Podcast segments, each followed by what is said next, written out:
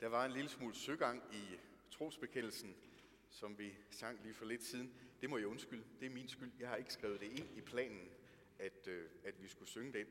Øh, det, det var en smutter. Så organisten gjorde det bedste, som overhovedet kunne. Så tak skal du have, organist. Nå, nu skal vi høre evangeliet. Dette hellige evangelium skriver evangelisten Lukas.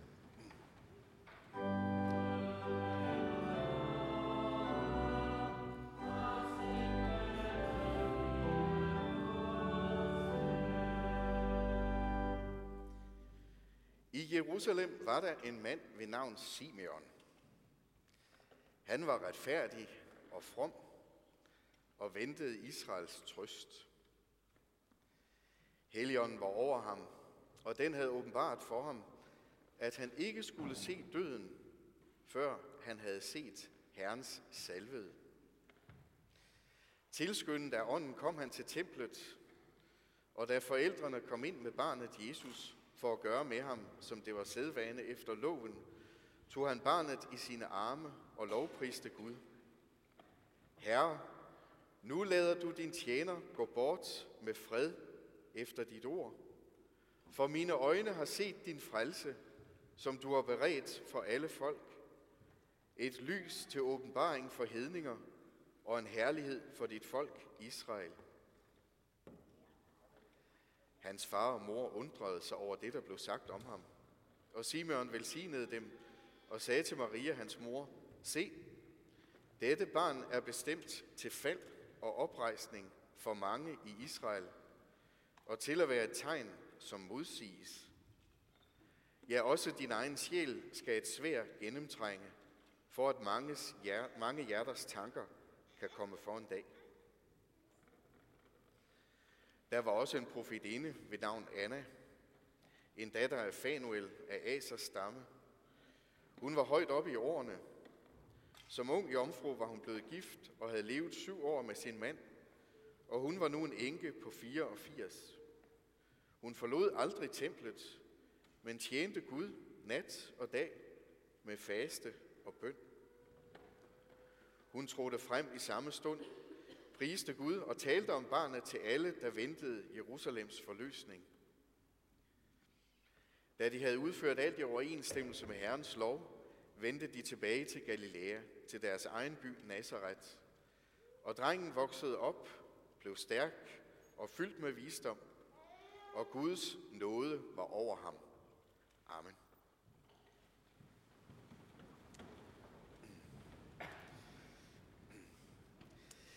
I skal have en kort prædiken i dag,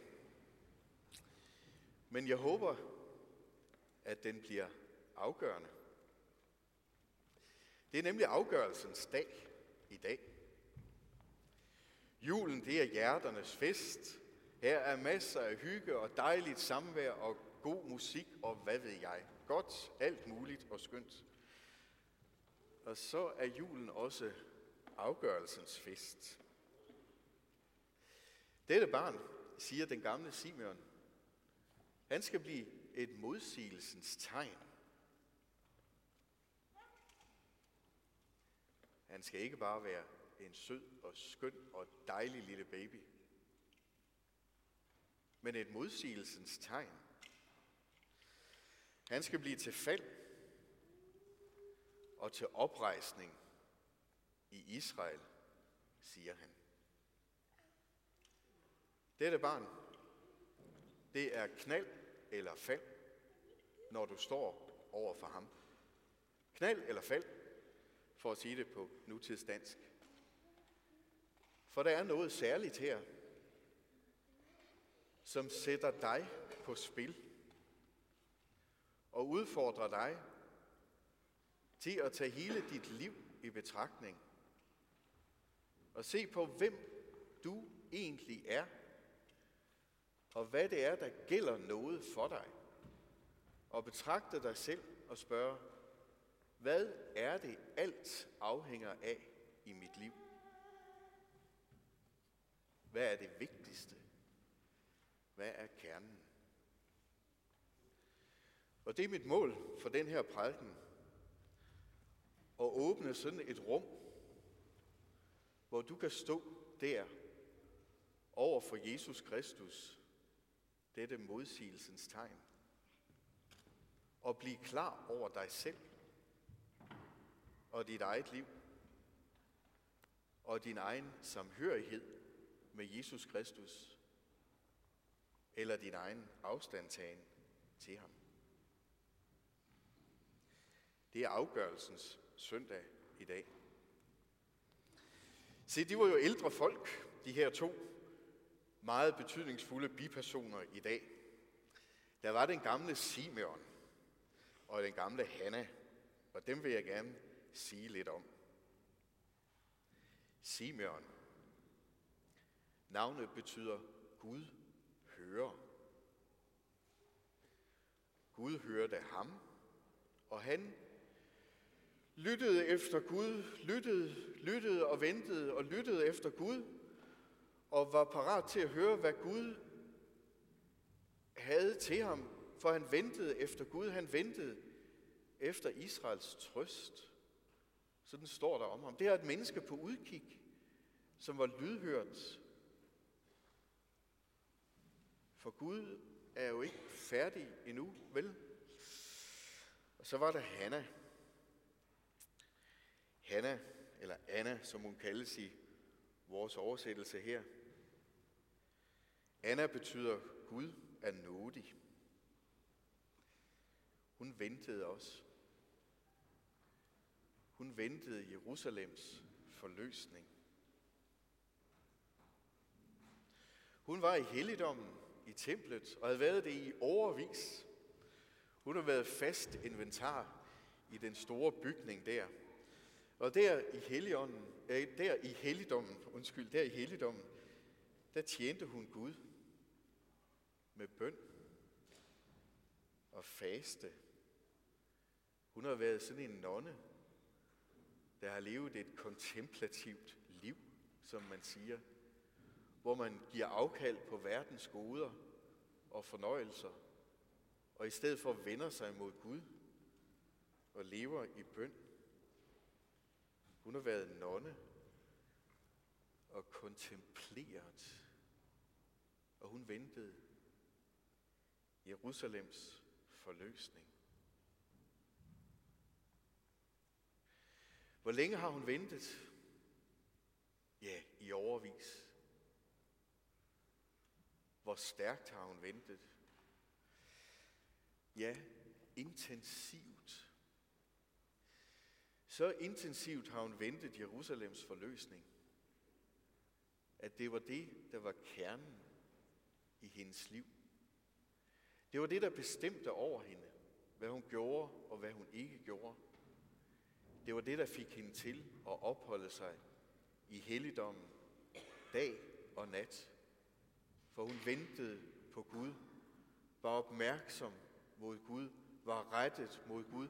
Hun ventede Jerusalems forløsning, og når man venter forløsning, så er det fordi man ved, jeg er under tryk. Der er et tryk, som holder mig nede. Der er noget, som forhindrer livet i at folde sig ud.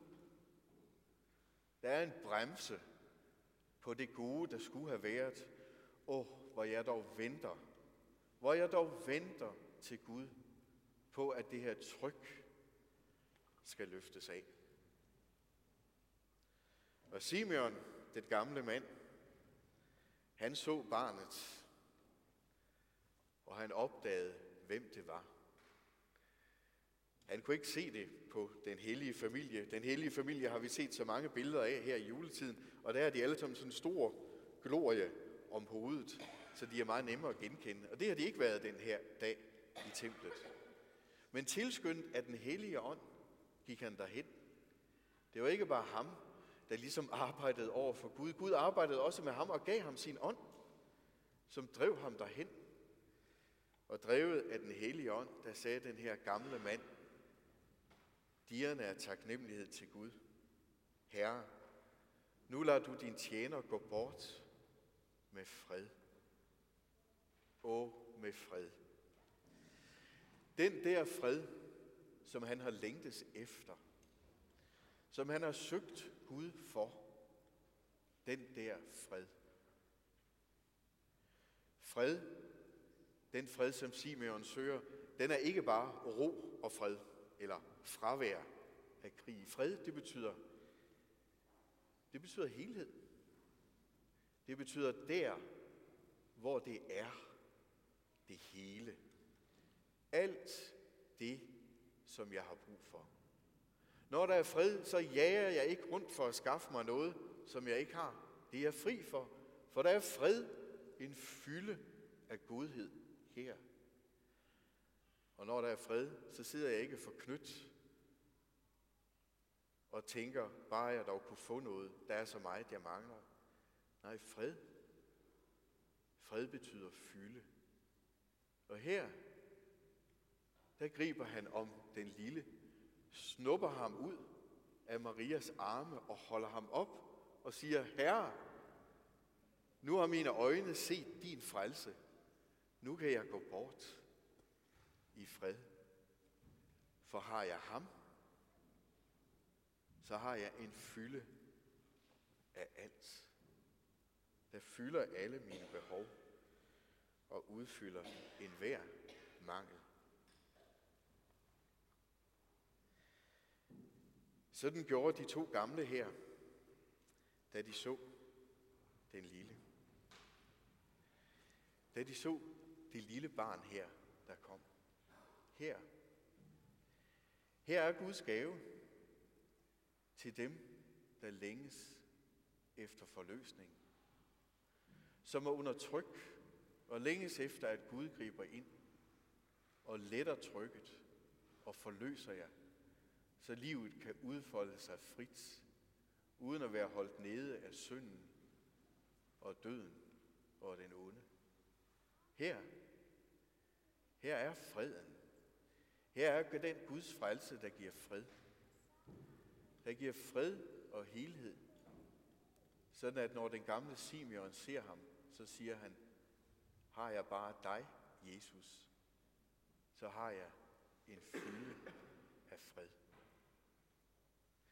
Se, det var, hvad de to gamle mennesker så her, da de så det lille barn. Og jeg har faktisk lyst til at slutte min prædiken nu, og lade rummet være åbent til jer. Prøv at gå ind i helligdommen i tankerne, og se den lille, der kommer, bliver båret ind af sine forældre. Og hvad siger du så? Hvad siger du så? Hvad længes du efter? Hvad er det vigtigste i dit liv? Hvad siger du så?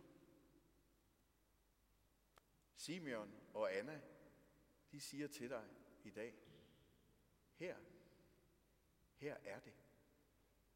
Her er Guds frelse en fylde af fred. Prøv at gå ind i helligdommen og modtage Jesus sammen med dem. Amen. Lov og tak og evig ære være dig, vor Gud, Fader, Søn og Helligånd, du som var, er og bliver en sand treenig Gud, højlovet fra første begyndelse, nu og i al evighed. Amen. I må gerne rejse jer, så vi kan sige den her hilsen til hinanden, som kommer op på skærmene nu. Lad os sige til hinanden i kor. Hvor Herres Jesu Kristi nåde, Guds og Fars kærlighed og Helligåndens fællesskab være med os alle.